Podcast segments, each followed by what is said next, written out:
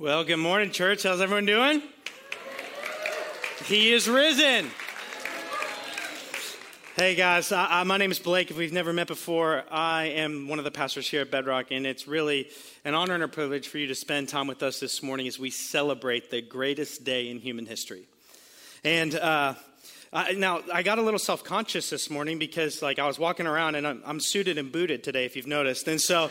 Uh, some of y'all came up to me, you're like, you look so good. And I was like, thank, thank you. And then I thought, what do I look like the rest of the time? Like, this is like, you look so good. I was like, oh, I just changed my clothes. And what I hear is like, you dress like garbage most of the time. And so, Thank you. Hey, if you notice, it's a little bit warm in here. Uh, we think we had some AC moments this morning, but here's what we're just going to say we're just worshiping like the early church, okay? And so we're going to enjoy this. We're going to be a part of it. And we're going to celebrate the resurrection of Jesus Christ, and we're going to celebrate that in the most fitting way possible for people who have said yes to Jesus to baptize them and to remember what happened and that they were buried in the likeness of Christ's death and they were raised to walk in newness of life. So, right after service, would you guys do me a favor? Would you guys stay and hang out for just a minute and celebrate with people so we can cheer them on, just like heaven is cheering people on, and just be a part of that day? All right, guys, thank you. All right, so I have a question for you. Have you ever felt like there's something that's just too good to be true? Have you ever felt like, man, like that is just like it sounds good, but that is too good, right? That that is that is too much. And I don't know about you, but like I didn't grow up in church. So when I started to hear about Jesus and the resurrection, and that if I believe in him and confess in who he is, and believe that he died in my place, that I'd be fully forgiven. And that I would give Jesus all my sin, all my shame, all my sorrow, everything that I had. And then he would in turn give me his love, his acceptance, his grace, and his righteousness. And I don't know about you, but like maybe that just sounds a little bit too good to be true. And so, like, when you think about Easter messages, you know, we all celebrate the resurrection of Jesus. We all celebrate this day where, where a tomb is empty. You know, when we take people to Israel, I, we always take them to two spots of possible locations of the tomb of Jesus. And everyone's like, why do you take us to two possible locations? The reason is, is because he's not there, so we don't know where he was buried. Amen? And so what happens for a lot of us is, is the good news of Jesus, for some of us, it's just a little bit too good to be true. And you know, for some of us in the room, like I know, like if you, I didn't grow up going to church, so the only time I really ever went was Christmas and Easter. And then I'd hear the same message every year. And I thought, man, we got some people in here that we want to like, let's have a message today. And as I was preparing and reading and, and getting ready for what was happening as we remember this, here's what I realized. The resurrection is this incredible moment that we celebrate, but it's only as good as we believe it. It's only as good as we believe it. And you may be in here and you're like, I, I don't know Jesus is my Savior. I I'm, just, I'm just here with my family. Okay? Or I've tried the church thing and it's not for me. Or maybe you're in here and you're like, I've been walking with Jesus for a long time, but there's parts of my life where the goodness of Jesus just seems a little bit too good to be true. And so today we're going to look at a guy in the Bible that really, we're going to look at the first celebration of Easter. And there's this guy named Thomas in the Bible. You know, Thomas is this guy. He has a really famous nickname, which I think is a little unfair. He's called Doubting Thomas. I mean, do you want to be that guy? Well, uh, what'd you do when we get to heaven? Hey, man, what's your name? Thomas. Doubting Thomas? You're famous, bro. And he's like, I know, well, you know, okay. But today, what I think we're going to see is there's a little bit of Thomas in all of us. And it's really okay. And I think the way that Jesus responds to Thomas and the way that he responds to people who are having a hard time believing in the miraculous gift of who he is, like we'll see some beautiful, beautiful pictures of the goodness of God. And so when we celebrate the resurrection, we got to believe. And so if you have a Bible with you, we're going to be in the Gospel of John, chapter 20. Okay? If you don't have a Bible with you, don't worry. All the words are on the screen for you. But let's take a look at what this says. John chapter 20, verse 24, it says this Now, Thomas, also known as Didymus, everyone say Didymus. Didymus. There's no real reason I had you say that other than it just sounds cool. kind of flows off, right? Didymus literally means twin. That's what it's translated as, twin. So we know Didymus had a twin. His name's Thomas. I just think it's kind of a cool name. It rolls off the tongue really well. So Didymus, one of the 12, was not with the disciples when Jesus came. So the other disciples told him, We have seen the Lord. But he said to them, Unless I see the nail marks in his hands, and put my finger where the nails were, and put my hand into his side, I will not believe. And we all look at Thomas in this moment, and there's probably a little bit of us that are like, dude, you, you don't get it, man? You saw Jesus. All your friends just told you they saw Jesus. Like, here's this incredible good news. But I want you to get into the framework and the mindset of Thomas. Thomas' worst nightmare had just been experienced. Thomas, if we go earlier into the Gospels, there's this moment where Jesus says, Hey, I'm going to be going to Jerusalem and I'm going to die. And you know who speaks up in that moment and says, You know what? We're going with you and we'll die with you? Thomas. Thomas is the disciple who said to Jesus, like, hey, wherever you go, we're, we're going to go. But Thomas also thought, like so many of us, that, that Jesus was there to get rid of Rome when Jesus was really to die for his sins and the sins of the world. And so what happens is, is Thomas, he gets in this feeling, in this moment of, man, th- this might just be too good to be true. And Thomas, like so many of us, didn't want to put his heart on the line. Like he just didn't want to be disappointed again. He didn't want to say, like, man, I, have I've put so much out there. I've put so much of my belief in this. And man, when Jesus died and was put into a tomb, man, I don't know if I can handle that kind of disappointment again. And so let me ask all of us a question Are you worried about getting your hopes up? I mean, some of us in this room, if you're like me, you guard yourself from good things in this life because, man, sometimes they don't work out. Like, okay, let me give you guys an example. Anyone got an email from a crown prince somewhere in the Middle East or Africa and they tell you, hey, I'm in trouble. I found your email. I don't know where, but I found you. If you send me a $100, I will give you a million when I take my kingdom back over. And here's the deal no judgment here. Some of you are like, I hit the jackpot, okay? And you gave a hundred bucks, and then he needed more, and he needed more, and then all of a sudden you're like, I don't, I, that's a made up country. I didn't even know that. but then, now that you've experienced something like that, maybe it's not that email, maybe it's something else. Now there's good things presented to us, and we begin to doubt those things. We begin to think like, man, this is just too good to be true. I don't want to get my hopes up because if I get my hopes up, then I'm setting myself up to be really hurt. And some of us in the room, let's just be honest. You've gotten your hopes up. You've, you've seen things. You've heard preachers tell you certain things that if you do this, if you give like this, if you pray this much, if you pray this way, then God's going to do all these things. And it didn't happen. And you're like, man, I, I, I don't know if I can, I can get my hopes up and be disappointed like that again. That's Thomas. We all look at Thomas like Thomas is this cynic. I think Thomas is a wounded person who had his hopes set in who Jesus was. And when things happened the way that they did, he's like, man, I can't get my hopes up again. I don't know if I can get through this disappointment again. Is that us in the room today? Is it just maybe the resurrection of Jesus, like just sound too good to be true? Like he went into the grave and then three days later he rose again? Man, what if he's not real? Man, what like I, I prayed and it didn't work. I, what if the, all this is fake? What if what if God doesn't want me? And you just you began to like not get your hopes up because man, you don't want to sense rejection or failure or to feel like you've been duped.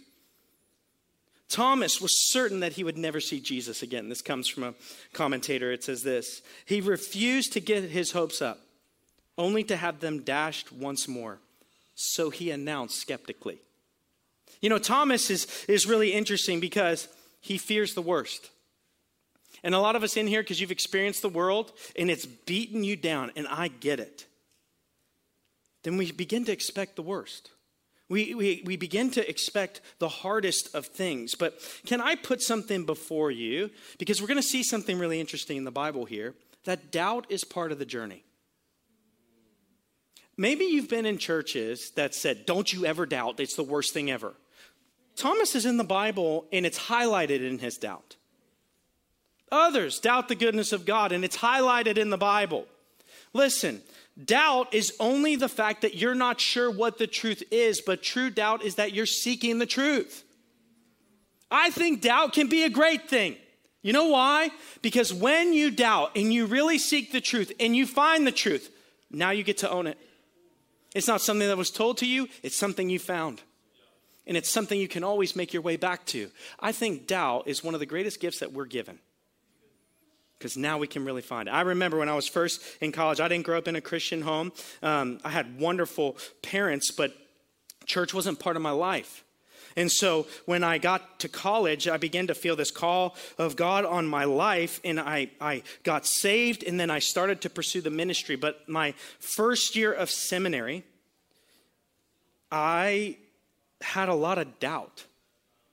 My first year of seminary, I mean, like, I'm going to school to be a pastor, and I'm doubting if God exists. And I thought, man, if I'm going to give my whole life to this, this better be real. right? Because, like, I know some preachers make a lot of money. This preacher doesn't make a lot of money. And so I was like, this better be real. And I spent a whole year of my life doubting. In fact, my boss, some of you guys know Elmer Towns, he gave me a full ride scholarship to go back to undergrad so I could go to med school. And then I was in those biology classes, I was like, this is not for me. Right? and so God just said no graciously, and then just keep pursuing truth, keep pursuing truth, and God will do that for you. God will do that for you. And what I got down to is I, I, I had to come to God in a very logical way not just an experiential way. I, I have a hard time trusting experience. And so I began to ask the question like, what's the best explanation for the universe? Man, God, I think God is the best explanation. So if there's this God who made the universe, does that God want to be known? And then, yeah, I think he does because there's beauty in the world. And why would we be able to perceive beauty if a creator didn't want us to perceive it? And then I thought, man, artists kind of like they want to be known, like not in a, in a way of, of like pride, but like the beauty that God produced in this world. And I said, okay, so who is that? And no doubt in my mind, it's Jesus Christ. But I had to get there. I had to fight through it. I had a crisis in my life. Because here's what I believe doubt is part of the journey. See, because everybody gets on to Thomas here. But I want to read something. Maybe you've glanced over this before in the past. Luke 24, verses 9 to 11, it says this When they came back from the tomb, this is Mary and others, they told all these things to the eleven and to all the others. It was Mary Magdalene, Joanna, Mary, the mother of James, and others who told this to the apostles. Verse 11, but they did not believe the women because their words seem like what? Nonsense. Let me give you another translation. Too good to be true. Peter, however, got up and ran to the tomb, bending over. He saw the stripe, the strips of linen lying by themselves, and he went away, wondering to himself what had happened. Not he went away going, "Oh, he's risen." He walks away going, "Something happened. I don't know what happened, but we just experienced a lot, so I'm not going to get my hopes up." Now, what we find out just a little bit later in the story here is that the disciples are freaking out because Rome is after them. They're the followers of this one whom they have just crucified, and they want to snuff out the rest of the following. And so the Bible says that the disciples, except for Thomas, are in a room with a locked door. What does that tell you? They're scared. And then Jesus shows up in the room the door doesn't need to be unlocked, He just shows up. Could this be a word for you and I that Jesus doesn't need to unlock the door of your life? He can just show up in your life? And Jesus shows him the markings, and the disciples believe. But that's where we pick up our text with Thomas because Thomas wasn't there. I don't I think Thomas was so dismayed by what had just happened that he just couldn't be around. Anybody been so disappointed you just couldn't be around the same people you were for a while? And so Thomas gets into this place where he's like, I, I don't know about this. I don't know what goes on. But let me just tell you something. For the other apostles, I mean, these guys like write books in the New Testament, these guys perform miracles. Every single apostle doubted. That should be so comforting to you and I. that the 12 who walked with him, really the 11 who walked with him, Judas had a problem.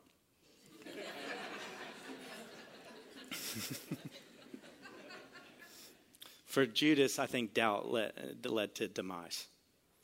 He, I don't know if he was seeking. I don't know. But here's what I'd say.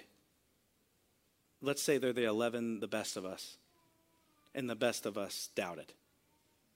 So if you're in this room, you're in great company. You're in normal company. You're in a place where I think God can speak into your life. The question is, are you open to it? See, Thomas was so doubting and struggling, and I think for the right reasons, that he's, he's the only one who put a condition on it. Hey, if, if, I, if I put my finger into the nail holes, if I put my hand into his side, then I'll believe, but if not, I'm not believing. This, this is too much for me to deal with. That leads me to my next point. What do you really need to believe in this room? I mean, honestly, it, like, can we just be fair in this room? That there, like, uh, there's some things in our life that probably like there's conditions. And here's what I'm here to tell you. If your conditions are to test God, that's not good. But if your conditions are to seek God, it is. Thomas's conditions were genuine. This wasn't him testing God. This wasn't him saying, like, hey, man, you need to do another magic trick. I need to see a miracle. I need to see something like that, like so many other people had done for Jesus in his life. Thomas is saying, like, I'm genuinely seeking this. If I see this, then I will believe. But if not, I don't think I can risk this again. So let me ask you in this room what are, like, what do you need to believe? What do you need? Do you need a Damascus road experience? Do you need him to show up in a locked room? Do you need him to do something in your like what is it? And all I say, this is so wrong. This is bad. This is all these things. We're going to see that God graciously met Thomas right where he was. But let me ask you, like, what do you need? Because there's a reality of, of what this text is saying, and it's saying it to all of us today on this Easter Sunday.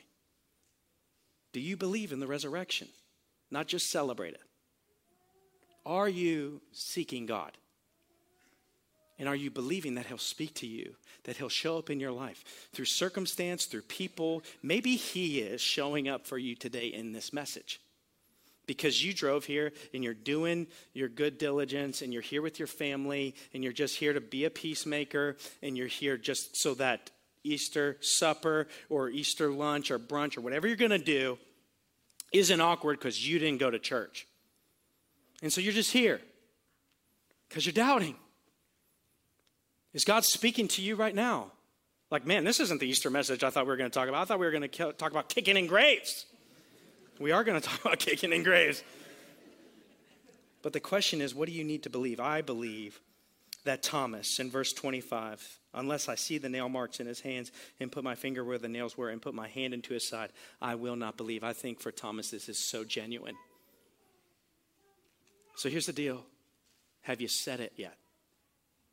In your heart, in your prayers, to someone else? Have you said it yet? This is like, this is it. And I'm not here to test God because I desperately want God to be real. I desperately want him to be real but I'm just not sure. And there's a lot riding on this situation. But here's what I want you to see what happens in the Bible Jesus meets us in our doubt. Jesus meets us in our doubt. John 20, 26, and 27. A week later. Wasn't that minute?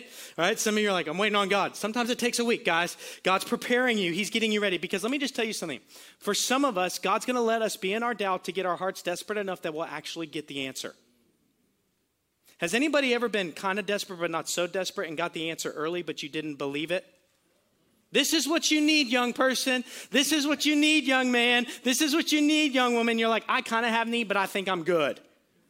Cool. Until you have need, and now you really need somebody to show up, and you're like, that I believe now. Let me ask you is your heart ready to receive the truth? Not only are you seeking God, but are you ready to be shown? Are you ready to receive? Jesus meets us in our doubt. A week later, verse 26, his disciples were in the house again, and Thomas was with them. All right, he's back. Though the doors were locked, they're still scared. They saw the resurrected Jesus, but it was still scary.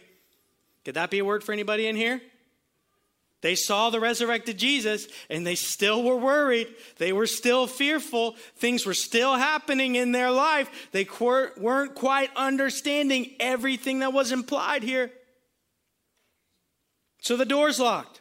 Jesus came. Notice it doesn't say, and Jesus kicked down the door. Jesus didn't knock. Jesus came and stood among them and said, Peace be with you. Are you getting a peace be with you moment today? And then look at what it says. He walks in, he says, Peace be with you. Then he said to Thomas, He knew Thomas's doubt before Thomas ever even got to say it. He knew what Thomas was really struggling with. He knew the heartache of Thomas. Notice he didn't say, like, where were you last week, man? We had a meeting, you weren't here. You're getting Chick fil A? Come on, get here. No. I want you to notice how intentional our Savior is to meet the one who's struggling. Peace be with you, Thomas. Immediately, he goes to Thomas and says this Put your finger here, see my hands. Reach out your hand and put it into my side. Stop doubting and believe. What is Jesus saying? I know the worry that's been on your heart. I know the doubt that's been residing in your soul. I know what you're struggling with. And I'm here to enter the situation and meet you right where you are. And that's the good news for all of us in this room. Jesus will meet you right where you are right now, but he's going to take you to some place you've never been. And so, what Jesus does is he says, Look, exactly what Thomas's doubt was, without Thomas even having to say it in the moment, Jesus goes, I know. What does that show us in the Bible? Jesus is God. He's omniscient. He shows up in a locked room, boom, he's just there. And then he already knows what Dom, Thomas was doubting and, and what he was struggling with when he wasn't in the conversation. He's showing Thomas, I'm everything you've hoped for. And all your doubt, I'm here to help. And I'm here to answer that question. I'm here to help you deal with this. Jesus knew what Thomas needed before he said it. God knows what you need before you say it. But here's the deal say it. Be open to the point that, hey, here's what it is, and I'm genuinely seeking, and I'm genuinely asking you to show up in my life, and I am struggling. I'm going to say it because when you say it and you put it out there, are you ready to receive it? Anybody in here ever ask someone like, hey, can I have some constructive criticism? You know, like you said, like, no, no, no, I won't get upset. Be brutal, okay? Tell me what you really felt. How was it? And then they're like, it, uh, you've done better. And you're like, oh no.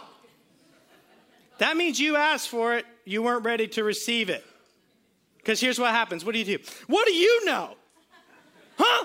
Who made you a preaching expert? Huh? Who made you a gardening expert? What do you even know? And you're like, but you asked for the truth, but you weren't ready to receive it. Ah, are you guys asking for the truth? But let me ask you a question Are you ready to receive it? Thomas was ready. Thomas was ready. Thomas goes, This is my question, and I'm honest about it. Please, please prove me wrong.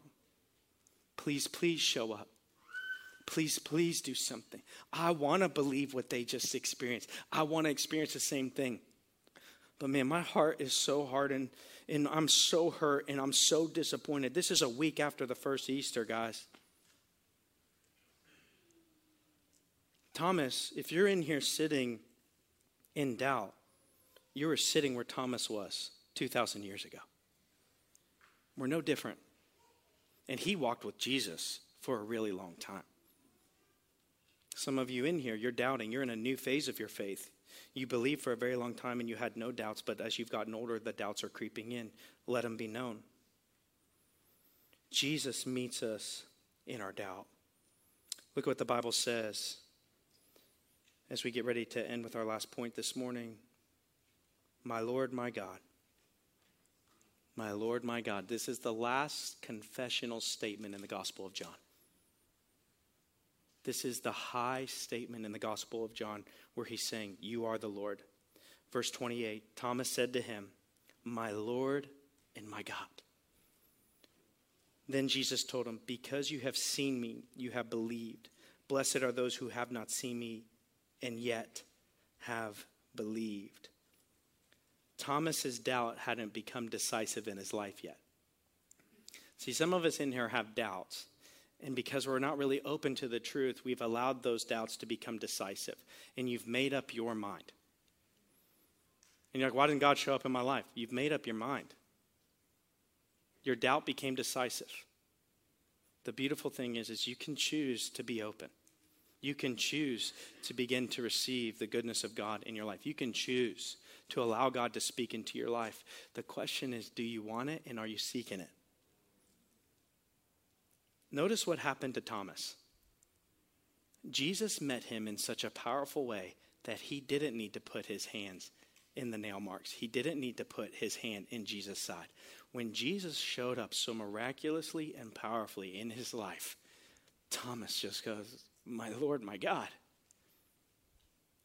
And in that moment, all that sorrow, all that disappointment, all that fear, you can just like almost hear it melting away.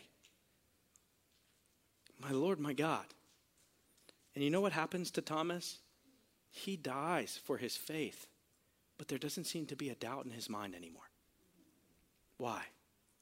Because he was honest about his doubt and he was genuinely seeking. When the truth was revealed to him, he received it, and that truth stuck with him for the rest of his life. Guys, we are celebrating the greatest day in human history. But we're not just celebrating a day, we really need to be celebrating a Savior. And the way that you and I celebrate the Savior in our life is to believe in Him. And so, right now, just in your life, let me ask you a question. What areas of your life do you need to be open to the work of God again? You're a doubting Thomas? Great, you're in great company. There's a lot of those in the Bible. And we see that our Savior, Jesus, meets him so graciously, so completely. It's perfect. And you know what the crazy thing about the Gospel of John is? The very next few verses,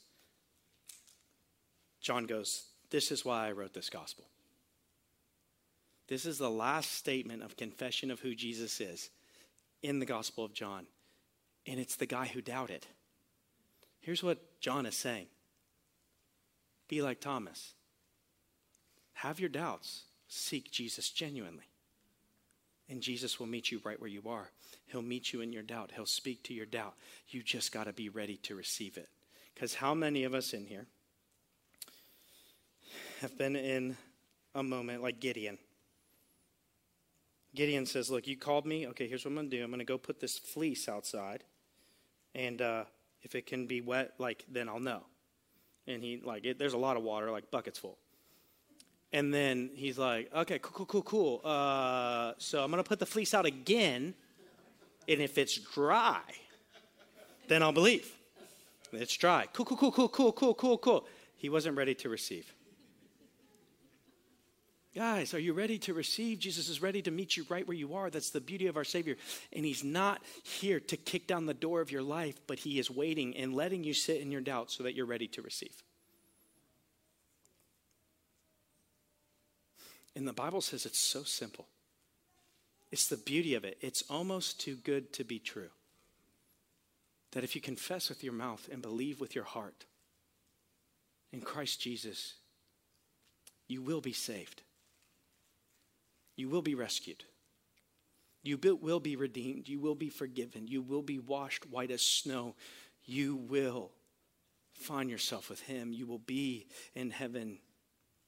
I know it sounds too good to be true, but that's the goodness of God. And a lot of us have been measuring the goodness of God with the goodness of the world, but He's far better. So the question for us today is so simple Do you think it's too good to be true? I'm going to encourage you not to put God to the test, but be genuine in your pursuit of Him. What do you need to believe? Say it. We find no judgment here. We find no condemnation. He didn't show up and say, All right, you fool, hey, I'm here now. Believe me now? No. Thomas, here, look. Look. Believe. Don't doubt. My Lord, my God. The grace of God shown in this moment is so beautiful. And so, here's what we're going to do we're going to pray, and we're going to just take a moment to respond to the Lord as you would, wherever you are. You don't have to come down to an altar for God to meet you. He shows up in locked rooms, so He shows up in locked hearts, He shows up in locked lives. He shows up in the hardest of places to get into, He shows up. So, where do you need to believe today in the goodness of God and it's not too good to be true? So, as Cody comes up, I'm going to pray. And then we have a special moment we're going to celebrate together in just a second, okay? So, would you pray with me? Lord, we love you. We thank you so much for your word and your truth. We thank you for the goodness of who you are. We thank you for how righteous and holy you are. We thank you that you show up in our doubt and you answer our questions and you are patient and loving to us. And when we genuinely seek you, you will show yourself to us. And so, God, I pray today for any person in here today that needs to believe in the goodness of God, that needs to believe in who you are. And it's not too good to be true but it's the greatest news that the world has ever told. And we're not just celebrating a moment, we're celebrating a Savior. We're celebrating the death of sin and death. We're celebrating the victory that we have in you, and we will remember the goodness of who you are. And so, God, may we sing as freed people. May we sing with joyous hearts. May we sing with newfound faith. But if there's anybody in here who's doubting, I pray for them right now. God, that they would be courageous in their doubt and to say it and to be genuine in their pursuit. And God, I pray today, even in this moment, you would reveal yourself in a mighty way to every single person in this room because we don't just remember a day where God showed up 2,000 years ago. You are the living Christ and you show up every day and you show up in our lives. And so, Lord, give us eyes to see, ears to hear, and may we respond in faith. And Lord, if there's any person in here who's never trusted in your resurrection, who's never believed that you live for them, that you died for them, and you rose again, showing victory over sin and death, including theirs. And that whoever would believe and confess that Jesus is Lord and they would repent and turn from their sins will be saved. And so, Lord, I pray we take you up on the good news. And we would confess and believe. And if there's a person in here today that needs to do that, would they come down and meet me? Would they meet one of our pastors? Would they meet one of the staff? Would they grab a friend's hand? Whatever they need to do, but today would be the day. That Easter Sunday would not just be a day where we remember that Jesus rose again from the grave, but today would be a day where people who were dead now come alive in faith and that we would walk forward in faith and confess and believe in you. So, God, give them strength, give them courage, give them the faith to believe today. God, we love you, we honor you, and we will praise you in this song now. You are worthy of our worship. And all God's people said, Amen. Would you join us in worship?